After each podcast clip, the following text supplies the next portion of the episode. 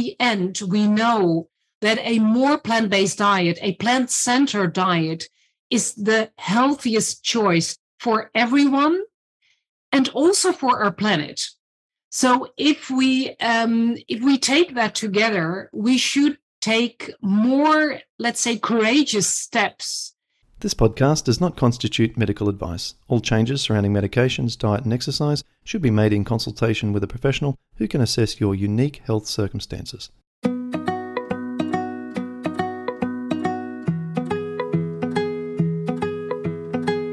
Welcome to the Rheumatoid Solutions podcast with Clint Paddison, helping you to live an easier, healthier, and happier life.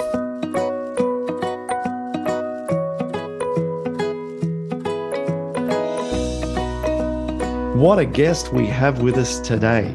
We have Wendy Walrabenstein. She is a lecturer at the Amsterdam University of Applied Science on Nutrition and Dietetics, and she was one of the two lead researchers on a recently completed study on the impact of a plant-based diet for rheumatoid arthritis patients called the Plants for Joints study conducted in the Netherlands. It's super exciting to have her with us. G'day, Wendy. Hi, Clint. It's so awesome to be here with you today. Thank you. Wendy, you are going to share with us all of the findings from this study. You're going to share with us how it came about, what it means for the plant-based community, what you found, how it contributes to the body of evidence with regards to diet and rheumatoid arthritis, and maybe sort of put some of these questions to rest about what we should actually be eating. We're going to talk about how this study differs from the Patterson program, and we're going to talk about what's next for you and your research team. But first of all, tell us, what did the study look like? And what were the results? Well, Clint, the most important result was that disease activity in rheumatoid arthritis decreased for people who did the program, and it decreased with and the decrease was comparable with what we usually see in medication studies. So that is a huge positive effect. And we were, of course, we were so enthusiastic about this result. It's a big step forward in the evidence, which is already quite large in favor of plant-based diets.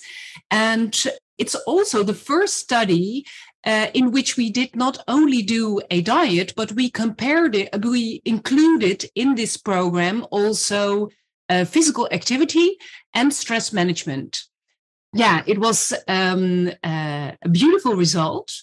And the reason we chose this multidisciplinary approach of not only diet, but also physical activity and stress management was that one of the previous studies, a study you also often mention, the trial which was done in Norway, in which people were put on a fasting diet of 1 week and after that were placed on a plant-based diet for almost a year. And one of the professors in our team said, well, that is quite interesting, and the results are impressive. It's also worth notifying that many rheumatologists don't know anything about that study, which is a large study published in The Lancet, and it was done in the 80s, and it was done at the same time that, let's say, the more effective medication was introduced in the market. And so we have the impression that it was a little bit forgotten because of this development of effective DMARDS, the disease-modifying anti-rheumatic drugs.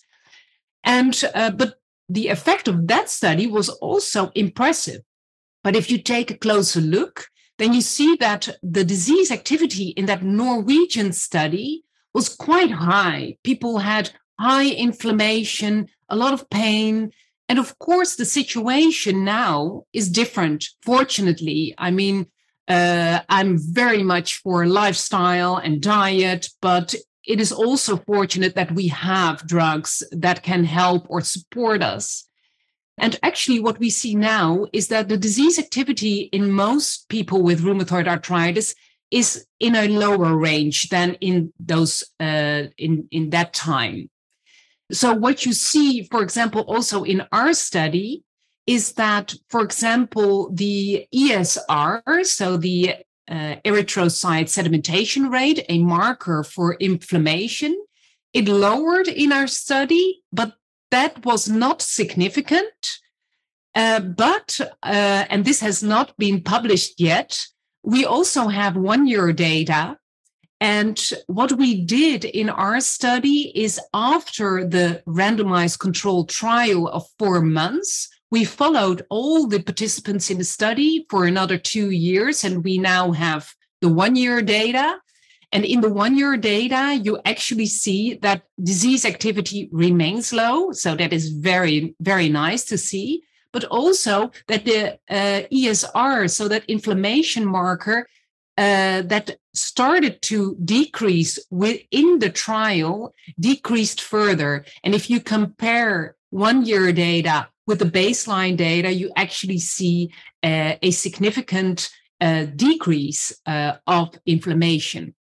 So that is very nice. But the difference between the 80s and now is that the decrease in disease activity, decrease in inflammation is lower because we are already on a lower level.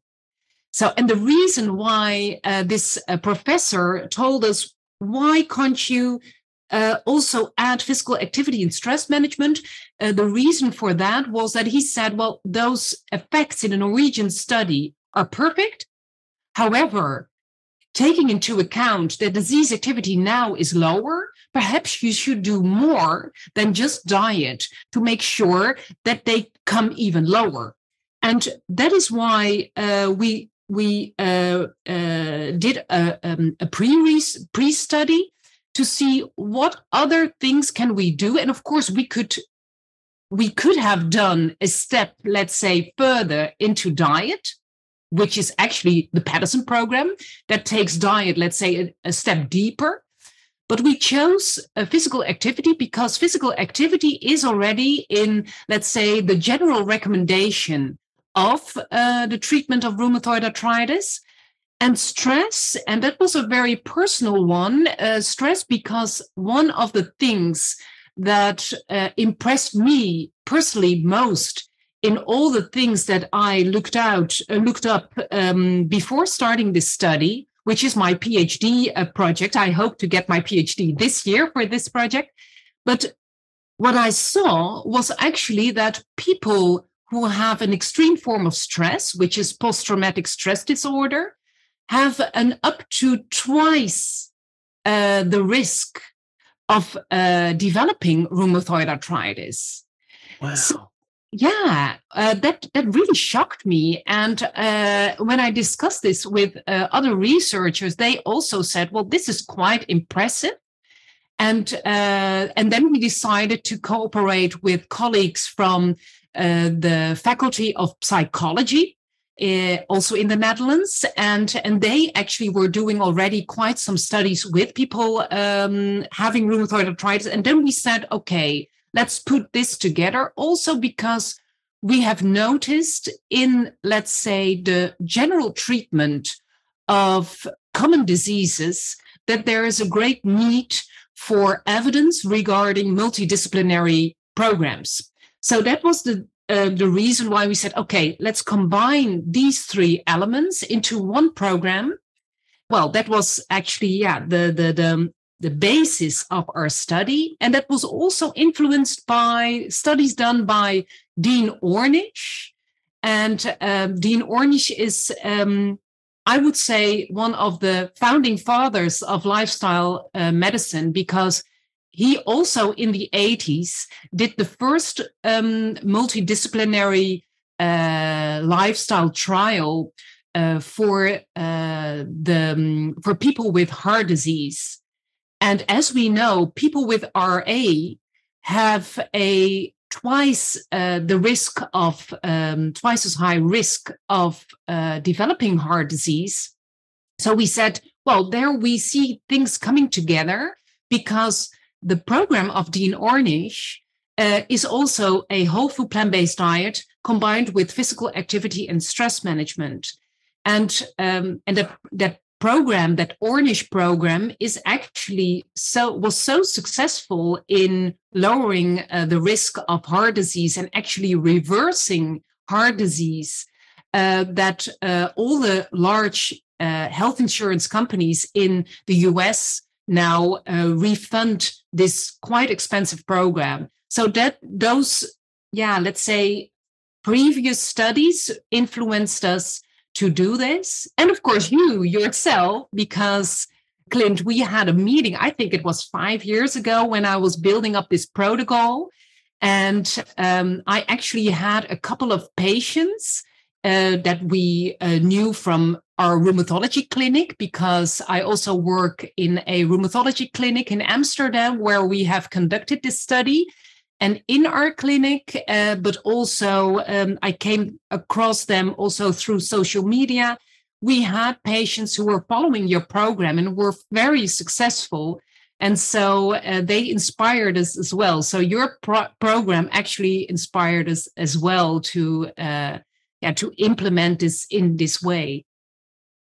That's so wonderful to hear. And I remember when we had our conversation, I was living in Florida. It was 2018. In fact, it was almost 5 years ago exactly, to within about 2 weeks from now. And it was exciting to hear about what you had planned. And we had a great conversation about all of the nuances about the diet. And we did talk lifestyle. And it was really, really, really, really great. And then now, 5 years later, here we are. And you've put it all together. You've manifested it. You made it happen. And it's really cool to now sit and talk about this publicly and share your results. So thank you for all that. Is there a way that we could almost do like a imagine a comparison table in your mind of the control result and the Plants for Joints result? Could we say that disease activity score DAS 28 is it? Improved in Plants for Joints versus the control? I know medications were reduced in more patients who were following Plants for Joints. Would you be able to just rattle off a couple of comparison data like that? Yeah, sure. I'll take a peek for myself because I have them in front of me over here. Sure. First of all, the setup of the study, it might be interesting to know that we had a randomized controlled trial. So people who entered the study were randomized to the intervention group, which was the Plants for Joints group, or the control group. And people who could join this study had a, let's say, average to low disease activity. So not too high, because that would be, let's say, irresponsible, and not too low, because if people are too low, you cannot measure any improvement. So it was a low to average disease activity of around 3.9. So the DAS 28, which is the disease activity score based on 28 joints. So it is a score which is set up of painful joints, swollen joints, your own score of, let's say, perceived health, and then this ESR, this inflammation marker, and it's in a score. And people could join between 2.9 and 5.1, and so the average was 3.9. And the aim of the treatment for people with RA is to get it below 2.6. That is the aim. And within the intervention group, we started out with 3.9, and then the patients went to 2.9. So that's a whole point difference, which is large, which, as I said before, our results are comparable with drugs. So one point difference. And in the control group, they started at 3.8 and it remained at 3.8. So And in both groups, we had, of course, people with and without medication. But to be able to join this study, your medication, if you had medication, it had to be 3 months stable. Because as you know, medication for rheumatoid arthritis can, the effects can be somewhat delayed. So you want people to be stable before they start. And the aim was to leave the medication as was at baseline throughout the whole study, which was not possible for some people. Only a small group changed medication, but on average, more people lowered medication because of side effects, for example, in the intervention group than in the control group. And as I mentioned, in the 1-year extension, so the 2-year extension study that we set up, the protocol for that study was that we had a standardized tapering scheme to lower medication even further. And indeed, the 1-year data show that people on the program were able to lower medication even further. So while remaining lower in the disease activity. So that is awesome. So what we did was we had these two groups, and to be able to, let's say, to convince people to join this study, although being part of the control group, we told them, well, if you join and if you are, let's say, randomized to the control group, you will be our control for 4 months. And so you'll have to undergo all kinds of measurements. And we had many measurements. I feel really guilty about all the measurements we did and all these great people that came every time again to our clinic for scanning, for delivering their poops, because we did a microbiome study as well, to give blood and stuff like that. So that was really awesome. I really have to thank all the participants. But the control group, so after 4 months being control, they received the program as well.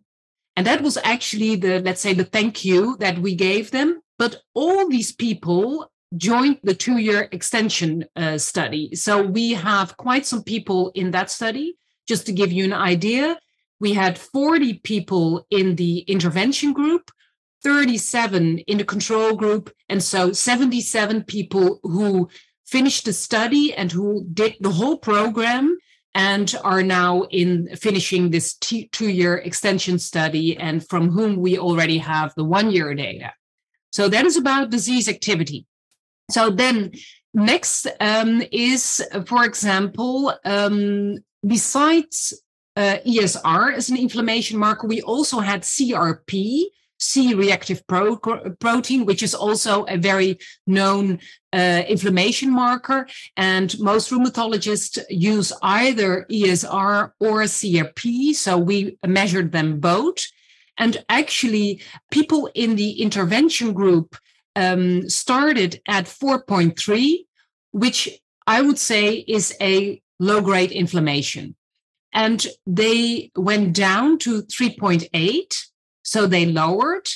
And in the control group, they started at 3.4 and went up to 4.8. But the difference was not significant. Interestingly enough, in our osteoarthritis trial, which we will discuss in a later time, but in the osteoarthritis trial, we saw a significant decrease in CRP. So it's a little bit, sometimes it hits significance and sometimes no, but overall, you can see that the tendency is that objective inflammation markers are going down. Yeah, I'm going to. Let's just place a little footnote there to come back to this, because the word significance here has a very unique definition within the jargon of scientific publication. So let's come back to that if you have a couple of other bullet points, and then I'll ask you about that. Yeah, that is great. Then I will go through some other, let's say, anthropometric, so body composition markers. People, of course, lost weight. The people, on average, had a BMI of 26, when they started. So we know BMI, body mass index, should be around 20, 25 to be healthy. As of 25, you're a little bit overweight, and as of 30, you're obese. So the people who were joining this study had a relatively healthy weight. 26 is a little bit overweight, but not too much. And of course, that went down. So they lost, on average, the intervention group lost, they started at with a mean weight of, let's say, 77, and they went down to 73. So that's quite something. And in the intervention group, they started at 72 kilograms and they remained at 72 kilograms. And most of the weight loss was fat mass. And people lost a little bit of muscle mass. But one of my co-promoters, so one of the professors involved, is a professor specialized in body composition. So he knows all about protein and body composition and muscle mass. And he actually said that the loss of lean mass was very, very, very low when you take into account that people, of course, ate a little bit less protein. So that is also an interesting thing. And that is also one of the reasons why I would not include people who are who have very high disease activity without any additional attention into a program like this. Because if you are high on inflammation, so if your disease activity is very high and you are not treated for that, and you are converting to a plant-based diet, then most probably your protein intake will go down, and this can affect your muscle mass, because if you are in a high inflammatory state, your catabolic, so your muscle mass is going down, and if you're also decreasing protein intake, this can accelerate a little bit too much. So, but if you are, if your disease activity is in, let's say, a manageable range, then you can perfectly come down with a little bit of protein. That's not a problem at all, but it is an important thing to take into account to, let's say, if you're doing this for a longer period of time, I would really recommend to really focus on the legumes to take your protein. And then we also measured, for example, bone mineral mass, because we did DEXA scans, and the DEXA scans we use them mainly to measure fat mass and muscle mass, but it also measures bone mineral density. And within the 4 months, it didn't do anything at all, which is, of course, because that goes very slow. So very curious. I have not analyzed that yet, but what it does on a 1 year duration. Then some metabolic markers. So then we are talking about glucose, cholesterol, and stuff like that. Well, there you can see that this type of lifestyle programs are effective for people with diabetes, for people who have pre-diabetes or a high risk of diabetes, or people who have a high risk of heart disease. For example, people with high LDL, so that's let's say the bad cholesterol, because both glucose as well as LDL really went down again significantly, so statistically significant. Also, what I forgot in the body composition, what also went down was the waist circumference, which more often is, let's say, mentioned as an even more important marker for health than BMI, the body mass index. And also, waist circumference went down significantly. So, Wow. If that checklist were the only reasons to consider going on a plant-based diet, you would jump at it, wouldn't you? It's pretty comprehensive. Yeah. Absolutely. And that is also the difficulty with scientific studies. When you do a scientific study on lifestyle programs, you have to take into account that in scientific studies, you have to choose one primary outcome. So, for example, in our case, this was this DAS 28, so the disease activity score. You have to choose one. And why is that? And then we come also on the significancy.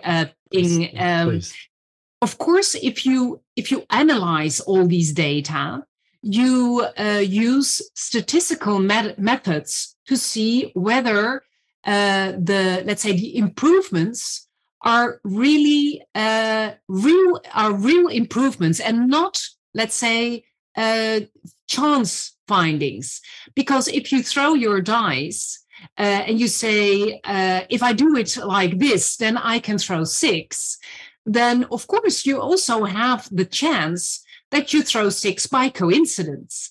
And significancy explains that the odds that it was a chance finding, so a coincidence, is less than 5%. Actually, for the DAS, it's less than 0.0001%. So we can say that the outcome regarding disease activity is a really, really, really hard outcome. And it is really no coincidence that people improved. However, if you have several outcomes, the more outcomes you have, the more chance you will have to find a significant outcome. So the more outcomes you have, the lower your statistical strength is. And that is why we only, analyze for significance for that primary outcome. The difficult thing is, however, that if you look at lifestyle, the thing is that the outcome, which is quite large in our case, but more often the outcome is not that large, but it is positive for many outcomes. Like in this case, you see positive outcomes for the disease activity, for weight, for fat mass, for glucose, for LDL. That's a typical outcome for a lifestyle-related intervention. Whereas as you look at drugs, for example, then you can, drugs are often focused on one molecule, and that lowers and has a primary outcome, but all the other things will not improve. Even worse, sometimes there will be harmful side effects often. So that is the difficulty in performing a lifestyle trial. Mm. Based on what you have researched prior to this study and now the results of your study, do you feel that this conclusively indicates that everyone with rheumatoid arthritis should be eating a plant-based diet? I would not say everyone, because like with drugs, there are always some people who don't react. In our study, the positive outcome was, first of all, that the mean decrease of disease activity was large. The spread was low, so people on average almost all decreased in disease activity, and some people remained stable. So almost nobody increased in disease activity. So that is the first thing I want to say. Then the second thing is that with diet, you have, of course, the fact that in most Western countries, we have dietary guidelines. And the dietary guidelines, food pyramids, healthy eating plates, stuff like that. We have them in the Netherlands, and our intervention was based on that because we wanted to also give doctors a sense of safety. And because those dietary guidelines are often well studied and take into account also, for example, potential nutritional deficiencies and stuff like that. If you depart from that idea, a plant-based diet can be, fortunately, less and less, but still can be perceived as extreme. So if you look, we discussed earlier the guidelines from the International Rheumatology Associations. And yeah, they because we discussed those before we hit record. Yeah. Can you just tell us what you're talking about there and then continue on? Yeah, so the rheumatologists internationally agree that we should perhaps adopt a Mediterranean-like diet if we have rheumatoid arthritis, which is already great. I mean, I'm already glad that they say something about diet. That's a new thing. Let's step back and say this is all brand new. They're about to release guidelines for the first time on lifestyle within the American guidelines of rheumatology. So a new phase is happening within the rheumatology conventional traditional medicine world, which is they're bringing forth recommendations around exercise, diet, supplementation, so on. So it's all new. It's coming out soon. So, but what Wendy and I were discussing just prior to this call is that why have they chosen a Mediterranean diet when all the evidence that I can find supports better results with a plant-based diet, and that's even prior to Wendy's study. So I'm gonna let's discuss this. Yeah. Well, first of all, as I said, these dietary guidelines are, let's say, many of them are based on studies involving a Mediterranean diet and are influenced by Mediterranean diets. So that is the first thing. So that is a safe option. That's the first thing. Second thing is that there has been a very nice study done on the Mediterranean diet, which showed also a significant decrease in disease activity. So that study was done. So you could conclude that a Mediterranean diet is already a step forward, and it is safe. Whereas plant-based diets, when they develop these guidelines, indeed, my study was not published yet, and there are two other studies, one done in the US by Neil Bernard, and the other one done in Germany by Andreas Michalse and his colleagues.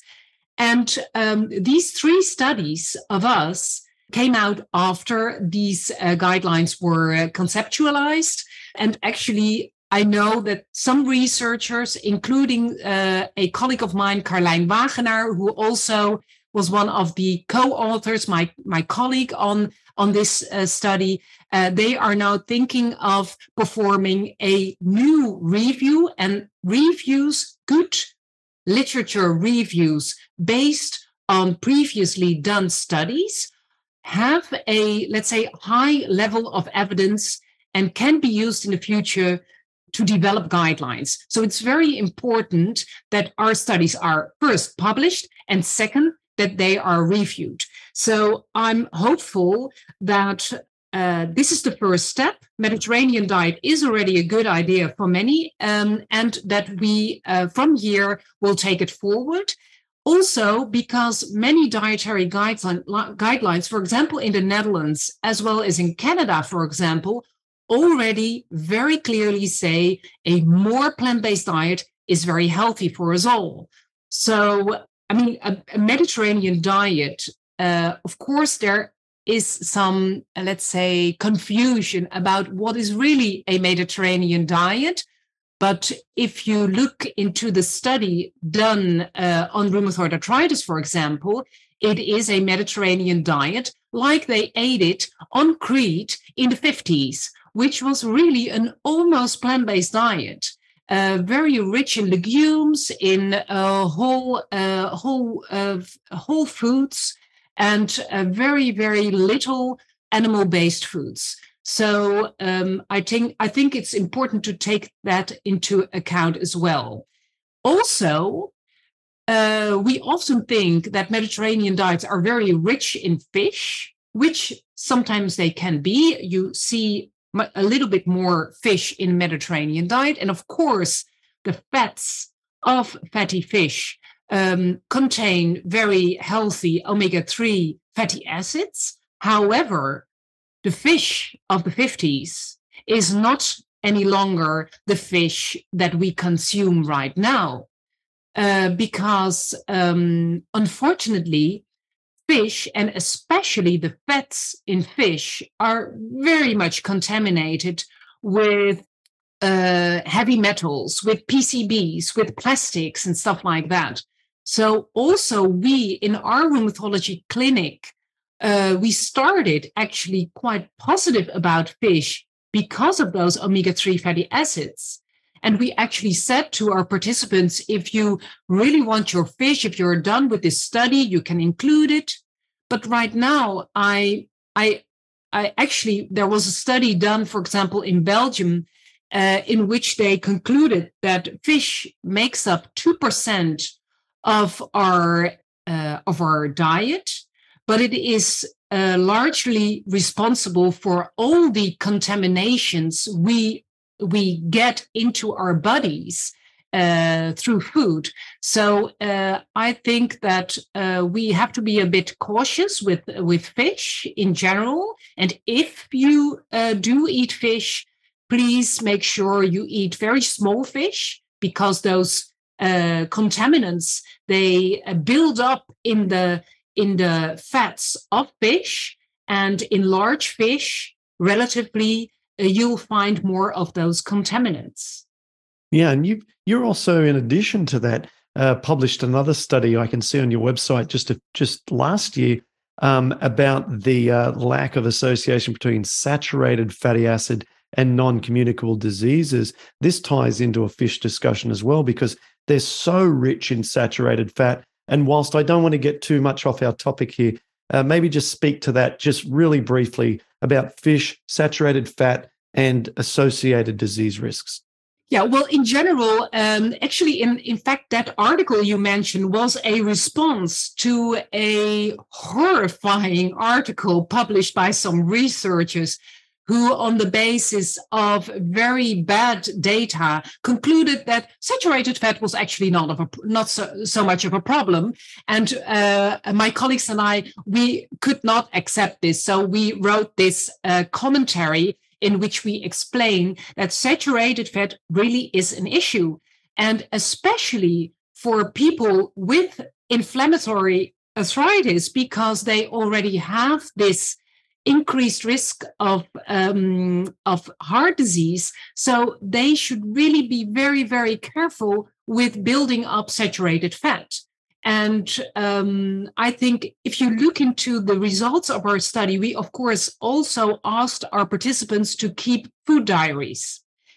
And the fun thing about our outcomes is that actually, I think my participants, Clint, are not that adherent to my. So I'm afraid I'm less convincing than you are, because if I talk to your the people in your program, I'm always surprised about how perfectly well they are keeping.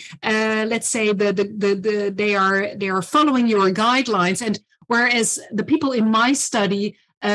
Very often said, well, but sometimes I'm eating an egg and sometimes I'm eating a fish.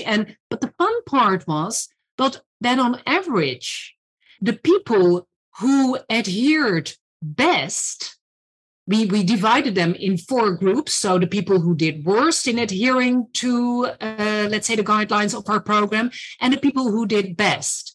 And actually, the third group had the best outcomes. And I thought that very funny, because this means that actually, if you are too much, let's say, if you are going too much for perfection, that might involve, I think that's my explanation, that might involve some stress, which is not very good for you. Whereas the people who are a little bit more relaxed and say, I'm going for it, but I'm not perfect. So once in a while, I'll eat, for example, I'll eat out and I'll have something that is not perfectly within the guidelines of the program, but I'll enjoy it. They also did very, very well. So that is first. To come back to the saturated fat part, we actually advise them to eat a whole food plant-based diet, to eat as the least processed foods possible, to abstain as much as possible from fatty acids in the form of butter, but also the plant-based variants, which are palm oil. How do you call it in palm oil, coconut oil?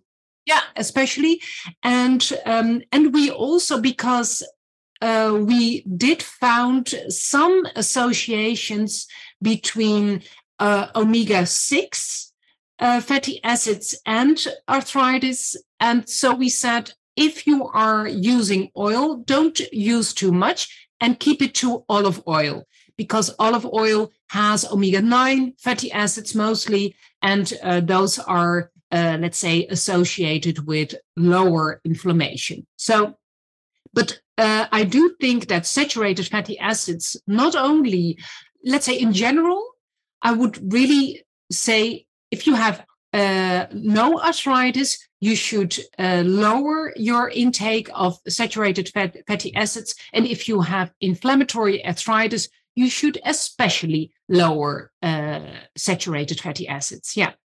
Mm. Yeah. Okay. Let's get on to... your colleague who worked on this project with you. He's a rheumatologist. I want to learn about him, his career. Has he been treating people with, the Patterson program folks over the years? Because there's been whispers and discussions over many years of patients in the Netherlands who have this fabulous rheumatologist who supports our program. And it's like, it's just never filtered clearly through to me who that is and if that is the same doctor and how this all ties together. Could you help us with that? Sure. Just a small story. I'm actually an economist and I worked in banking for 15 years and only studied dietetics when I was 30. I started it when I was 39. And because I was already, let's say, influenced by this idea that perhaps a more plant-based diet can help you live longer and especially live to expand your healthy longevity. And this was important for me because my husband, who I love very much, is a little bit older than I am. So I thought, oh my God, this is interesting for me because, of course, I want him to reach a very old age in great health. So that was my personal, let's say, journey into dietetics, lifestyle, and especially this plant-based lifestyle, which is also recommended from this blue zone perspective. And the blue zones, as you may know, are the 5 regions in which, let's say, the odds of becoming a centenarian are 10 times higher than, for example, in the US, in the United States.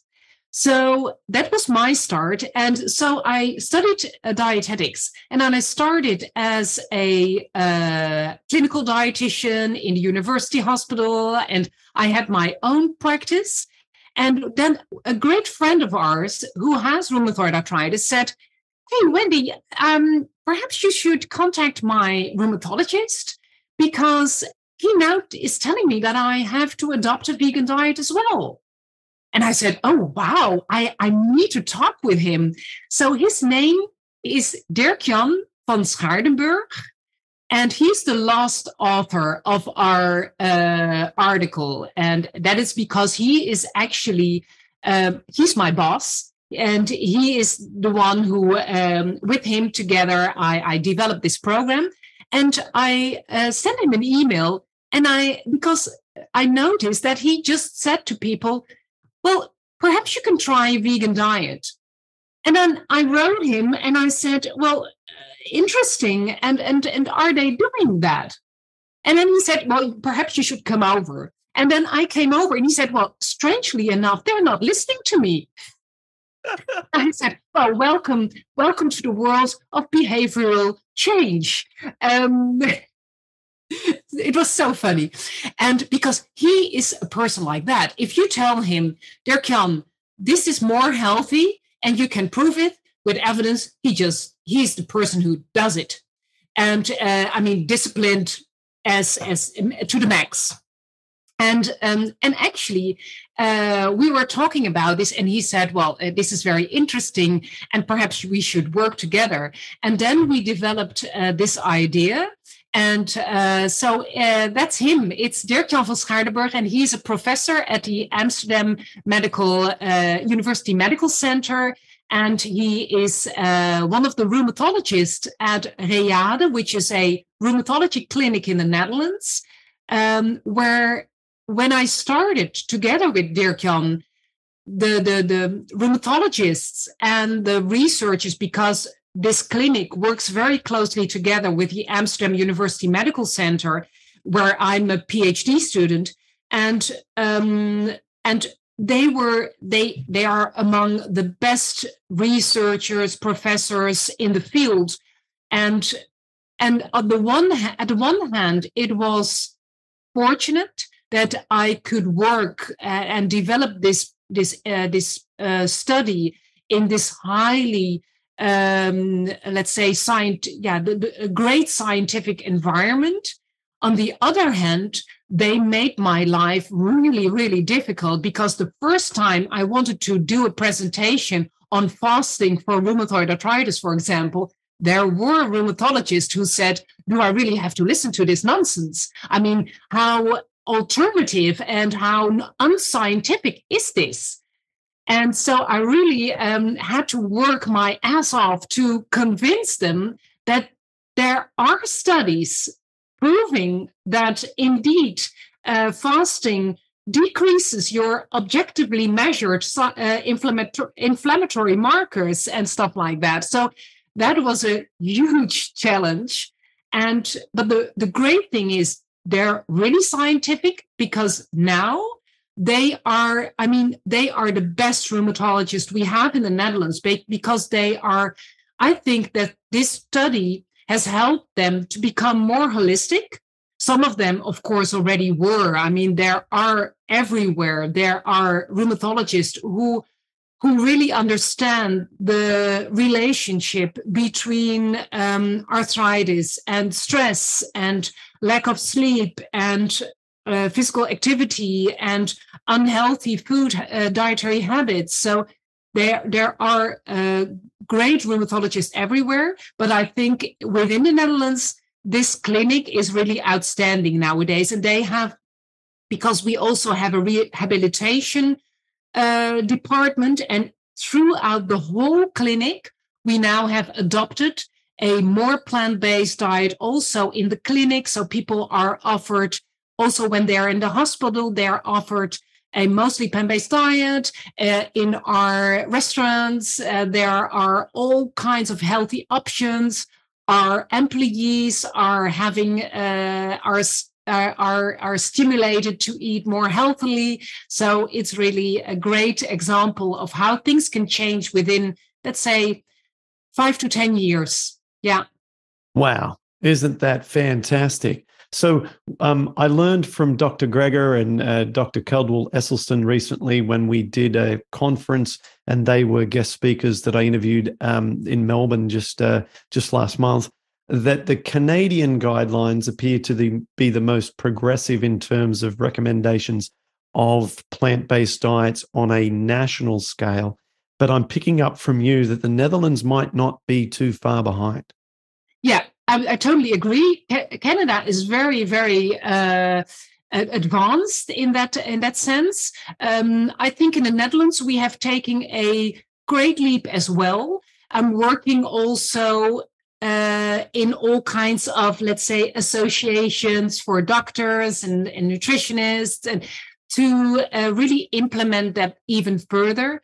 And the interesting thing is that in the end, we know that a more plant-based diet, a plant-centered diet, is the healthiest choice for everyone and also for our planet.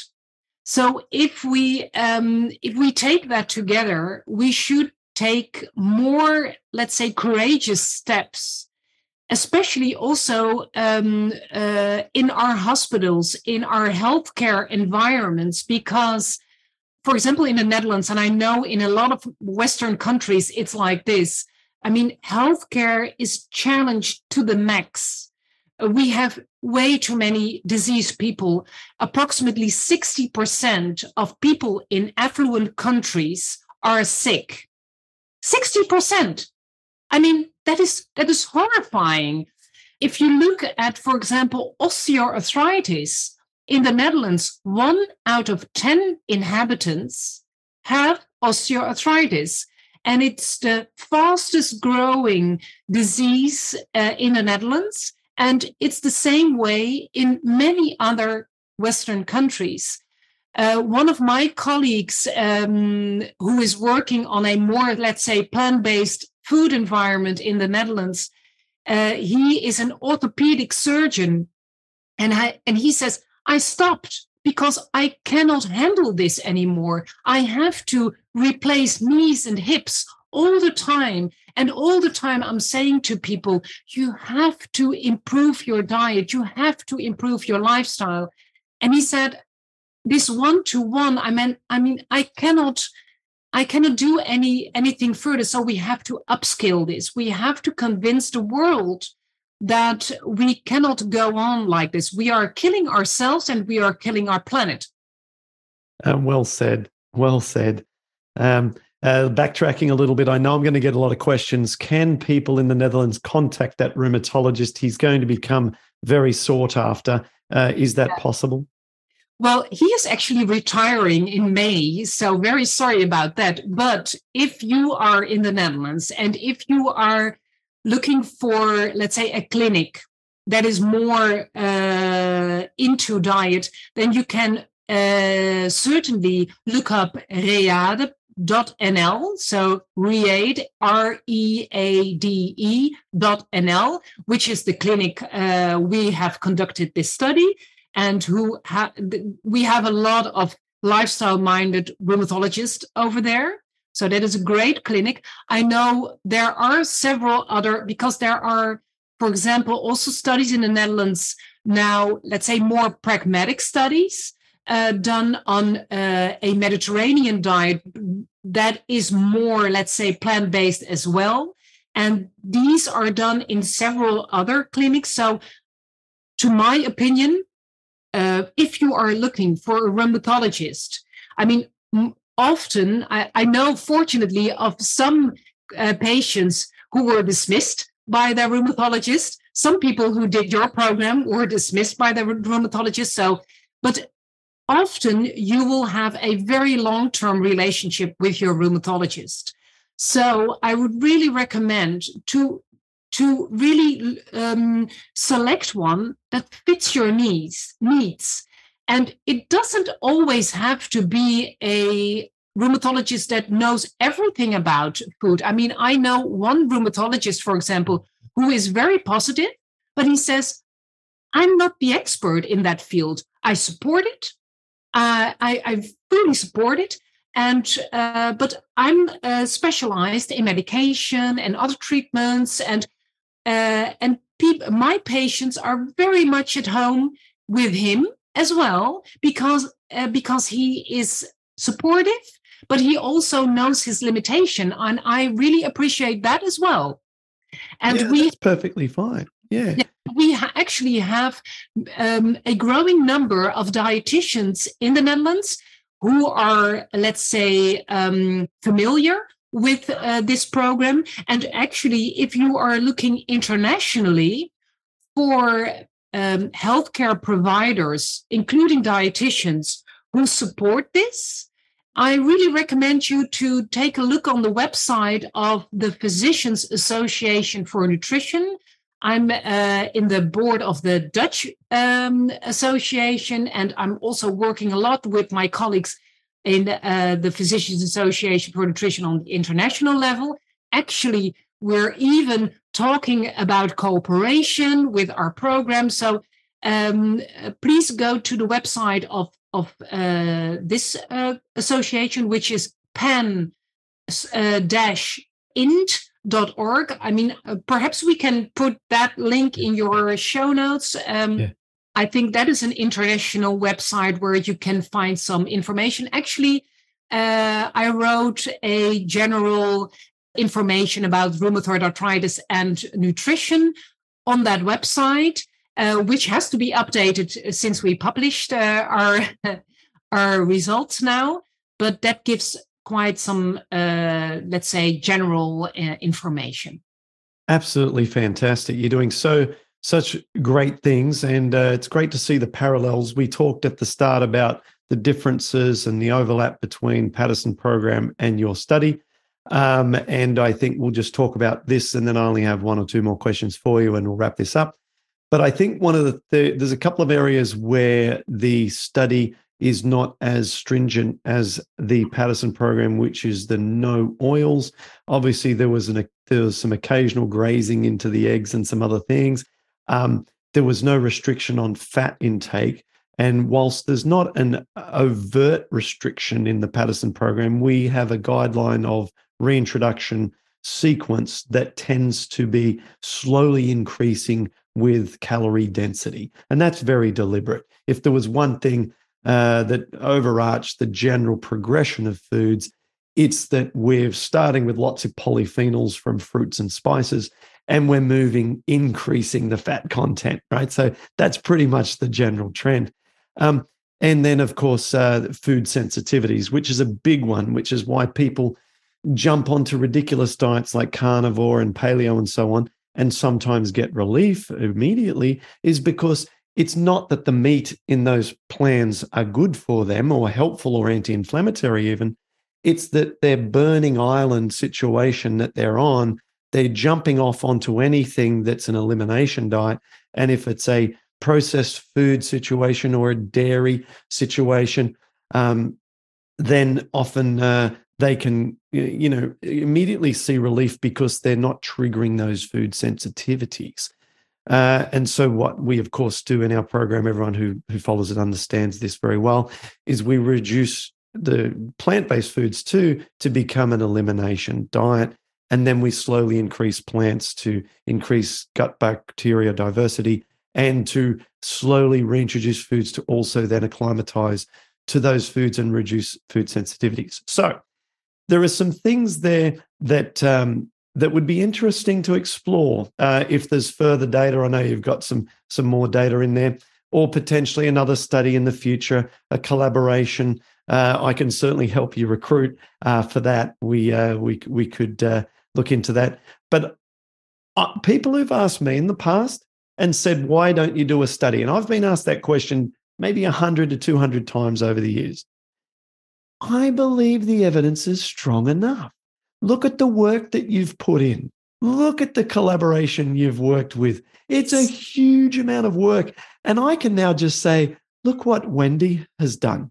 Because that is like, I want to say maybe like an easier version of what I'm suggesting. And look at the results. We don't need to go over this yet again, in my view. Yeah. Well, first of all, about the food sensitivities, we wanted to do a program that was also, let's say, easy to understand for all layers in society. So we deliberately said we understand that there are some food sensitivities. We had some participants who said, I'm reacting very much, for example, on gluten. They could, we guided them to do this without the gluten. So we adapted it sometimes on a personal level, but not too much. And but we decided this already, like you said, we believe that this already does so much. And indeed, sometimes you see people who have done this and say, I want to take it a step further. And actually, I send them to you because that is one step further. And so that is okay. I do believe that there is an explanation for the food sensitivities. And this is very much still in a hypothetical, let's say, level. But what we also did, all the people who joined this study, we also collected feces, so the poops.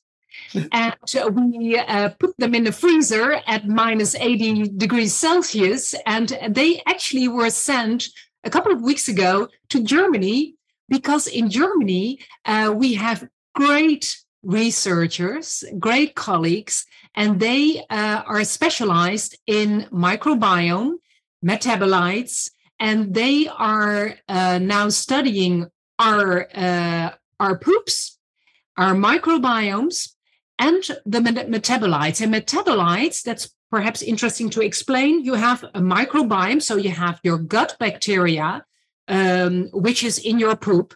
And your gut bacteria consists of good bacteria, bad bacteria, and the good ones actually release anti-inflammatory substances.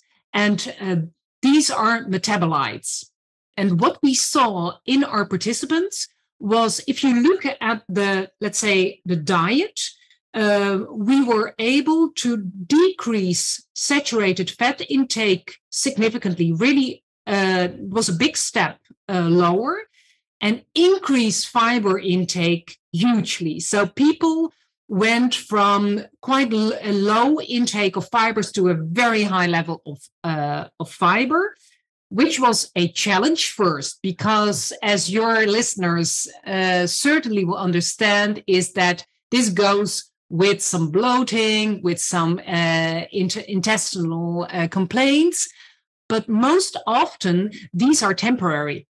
And so with some adaptations, or for example, soaking legumes somewhat longer, or adding some baking soda, or lowering it first to increase it later, we were able to manage this all. And but in the end, people, the intake of fiber was increased to a very high level. So what we think will happen is that the microbiome, I'm convinced it's improved. I guess that is the outcome. We still have to study that, but let's say if our expectations come true, then it's improved. And we think that that also increased metabolites. So, and that has a, perhaps that is for a part responsible for the longer term, slowly decreasing level of inflammation. That is what I think. And I also think that the food sensitivities are related to the microbiome. We know that the microbiome of people with rheumatoid arthritis is really different from people who don't have rheumatoid arthritis. And of course, for example, I was discussing this with a top researcher in the microbiome field, and I explained him that some of our participants, if they eat red meat, they have an inflammation or a, let's say, a flare within 24 hours. Yeah. That's really, really remarkable. And he actually said it could be that because those people, they did very well on this program. So he said most probably they are doing well, but their microbiome is still not, let's say, optimized. And so their microbiome, as soon as they get, let's say, food for the, let's say, the more pathogenic, the let's say the worse bacteria, then you'll see that their complaints increase. Yeah, absolutely. Also, in addition to that, I believe there's, even when we are in a state of balance in the early stages of gut restoration, we still have a degree of gut permeability. And that gut permeability still allows the cross-pollinization of the lipopolysaccharide endotoxin into the bloodstream in the presence of a high-fat environment. Yep. So this is why it can happen very quickly, in my view, is because you've still got the holes in the tube, right? If you're running the tap, the garden hose still has some holes in it that can create problems, and those holes can migrate this endotoxin more easily in the presence of high fat. Yeah. So that's another theory. Yeah, well, actually, we hope, we are not sure yet if they are able to research it, but we hope that they are able, these researchers in Germany, that they are able to also give us some clues based on, let's say, the material we send them, to give us some clues about the gut permeability. Yeah. Yep, great. To wrap this up, do you think this also can work for other autoimmune inflammatory arthritic conditions besides RA? Oh, absolutely. One of our inspirations was actually the Dean Ornish program, the program developed by Dean Ornish in the 80s to treat heart disease. So I think we could say has been already sufficiently proven as an effective intervention for that target group. I think the studies done by Neil Bernard on diabetes are also very convincing. So I definitely recommend this program also for people with, let's say, a not a very advanced type 2 diabetes, but in the early stages of diabetes. And I think this is also a very interesting one as a secondary prevention for cancer. That still has to be studied, but I think it has all the ingredients, stress, physical activity. If you look at the recommendations of the World Cancer Research Fund, and they have a great overview of all the studies done in cancer, they actually say lower your intake of red meat, increase your intake of vegetables and fruits. It all comes out on in the same corner. So we actually have the plans to transfer Plants for Joints to Plants for Health, and try to offer this as a, let's say, broad lifestyle program which really fits the most important diseases of affluence. Yeah, I love it.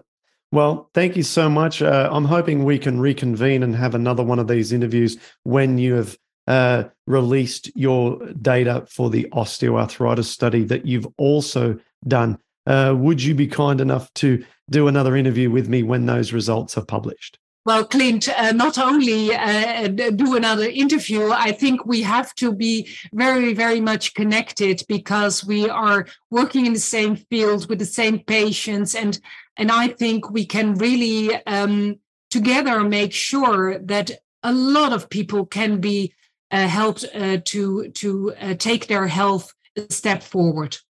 Yeah, wonderful. Well, let's work on those initiatives. Let's work together in whatever ideas you might have or I might come up with, because you're absolutely right. There's so much overlap with not just the dietary recommendations, but our mission. So I'd love to explore that further.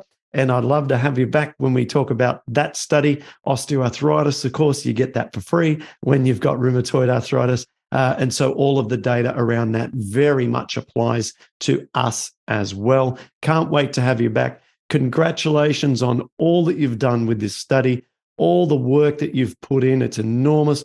And that team of people that you've now got around you who are all working together to spread this, especially within the arthritis community. It means so much to all of us as patients of rheumatoid. So thank you. Thank you very much, Clint. It was awesome. And thank you also you for your great work. Thanks for listening to Rheumatoid Solutions. If you'd like to get more help to live an easier, healthier, and happier life, visit rheumatoidsolutions.com.